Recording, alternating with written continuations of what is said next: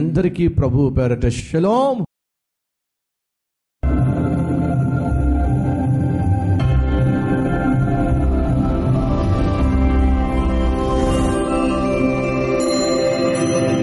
అడుగుతున్నాను సహోదరుడా సహోదరి! క్రిస్మస్ సెలబ్రేషన్లో పాల్పంచుకుంటున్నా అడుగుతున్నా. ఆనాడు దేవుని దూతలు సెలవిచ్చినదేమిటి?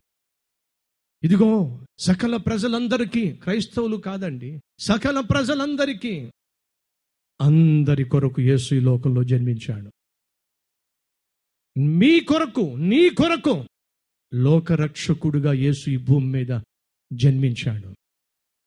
ఏ దేవుడైతే నిన్ను రక్షించటానికి భూమి మీద జన్మించాడో ఆ దేవుణ్ణి నువ్వు అంగీకరించావా? ఆ దేవుణ్ణి నువ్వు తెలుసుకున్నావా కలుసుకున్నావా? ఆ దేవుడు ఇచ్చే క్షమాభిక్ష పొందుకున్నావా? ఒకవేళ ఆ దేవుడు అనుగ్రహించే క్షమాభిక్ష నువ్వు పొందుకోకపోతే క్షమించబడకుండానే కన్ను మూసేసినట్టయితే ఎక్కడికి వెళ్తావో తెలుసా? తిన్నగా నరకానికే వెళ్తావు. నువ్వు నరకానికి వెళ్ళడం నా దేవునికి ఇష్టము లేనే లేదు.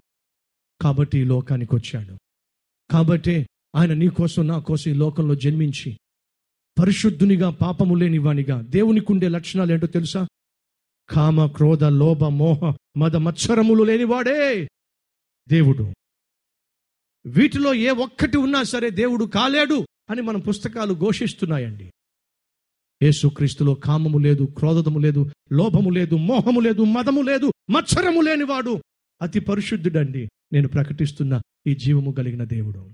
అంతేకాదండి ఈ లోకంలో ఉన్న అన్ని శక్తుల కంటే మహాశక్తి ఒకదానికి ఉంది అదేందో తెలుసా మీకు? మరణము.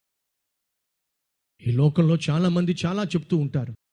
నేను అవతార పురుషుణ్ణి అంటున్నారు. నేను ఇంకొక పురుషుణ్ణి అంటున్నాను. నేను పైనుంచి దిగి వచ్చాను అంటున్నారు. వీళ్ళెవరు ఏం చెప్పినప్పటికీ కూడా ఒక రోజు మరణం వచ్చి రా. మనం వెళ్దాం రా అని పిలిచినప్పుడు ఎవరు ఏం చెప్పినా సరే మరణము ఎదుట తల వంచాల్సిందే. ఎందుకని? అన్ని శక్తుల కంటే అతీతమైన శక్తి ఒక్క మరణానికి ఉంది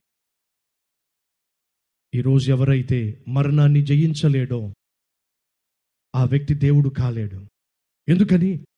మరణము కంటే శక్తి గలవాడు దేవుడు మరణాన్ని జయించలేనివాడు దేవుడు కాలేడు. అది వాస్తవం అయితే సహోదరి సహోదరులు అడుగుతున్నాను. యేసుక్రీస్తు ఆనాడు యేసుక్రీస్తు ఆనాడు భూమి మీద నీ కొరకు నా కొరకు జన్మించాడు. అలా జన్మించి నువ్వు నేను చేసిన పాపముల నిమిత్తము తన మీద శిక్ష వేసుకున్నాడు. మరణించాడు. అలా మరణించినప్పుడు సాధారణంగా ఎవని పిలవాలి?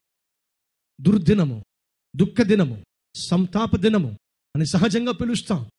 కానీ ఈ భూమి మీద చాలా మంది పుట్టారు అవతార పురుషులు పుట్టారు చాలా మంది చాలా పేర్లు గలవారు పుట్టారు. చనిపోయారు చనిపోయిన దినాన్ని ఏమన్నారు? వర్ధంతి అన్నారు అంతే.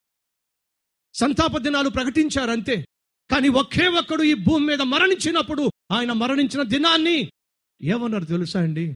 ఆయన ఫ్రైడే చనిపోయాడు.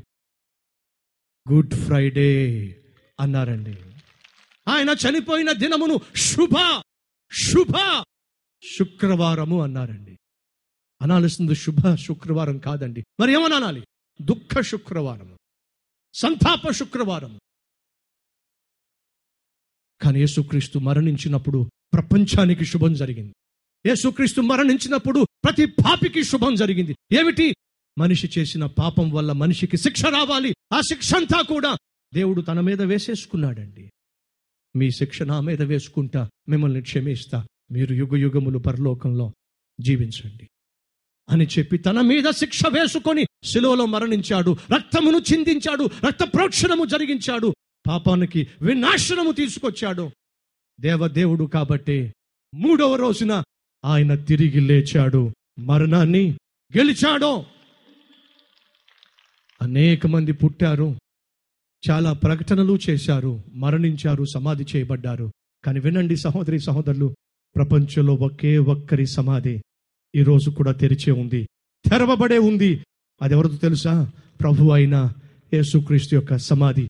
తెరవబడి ఉంది. ఎందుకని? ఆయన సమాధిలో లేడండి.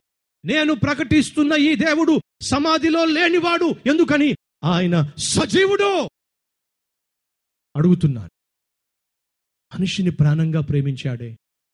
ప్రాణంగా ప్రేమించిన దేవుడు ఈ భూమి మీదకు దిగివచ్చి మనిషికి మనిషికి రావలసినటువంటి పాప శిక్షను తన మీద వేసుకొని ఆఖరికి సిలువలో మరణించి మరణమును గెలిచి తిరిగి లేచి నీ కొరకు నా కొరకు పరలోకాన్ని సిద్ధం చేస్తున్నాడు.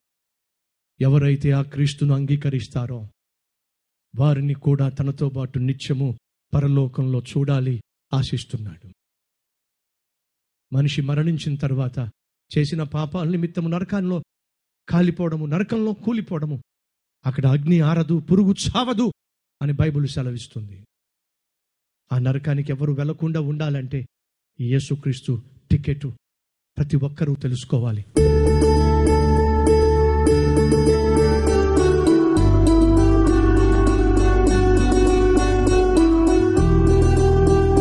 పరిశుద్ధుడు అయిన తండ్రి శ్రేష్టమైనటువంటి సమయంలో శ్రేష్టమైనటువంటి క్రిస్మస్ సందేశాన్ని మా అందరికీ అందించావు. పాపం చేయని వాళ్ళు ఎవరి ఈ లోకంలో? మేమందరం తప్పులు చేశాం. కానీ తప్పులు చేసిన మనిషిని క్షమించగలిగిన వాడు ఎవరు? నువ్వే. అందుకే లోకానికి వచ్చా మా స్థానంలో శిక్ష భరించా. మమ్మల్ని క్షమించా. ఎవరైతే నీ క్షమాపణ పొందుకుంటారో నిన్ను నమ్ముతారో వారు నిత్యము నీతో జీవిస్తారు పరలోకానికి చేరతారు. ఈ అద్భుతమైన సత్యాన్ని విశ్వసించిన ప్రతి ఒక్కరూ ప్రతి హస్తాన్ని దీవించమని. యేసునామంలో వేడుకుంటున్నాం తండ్రి. ఆమెన్.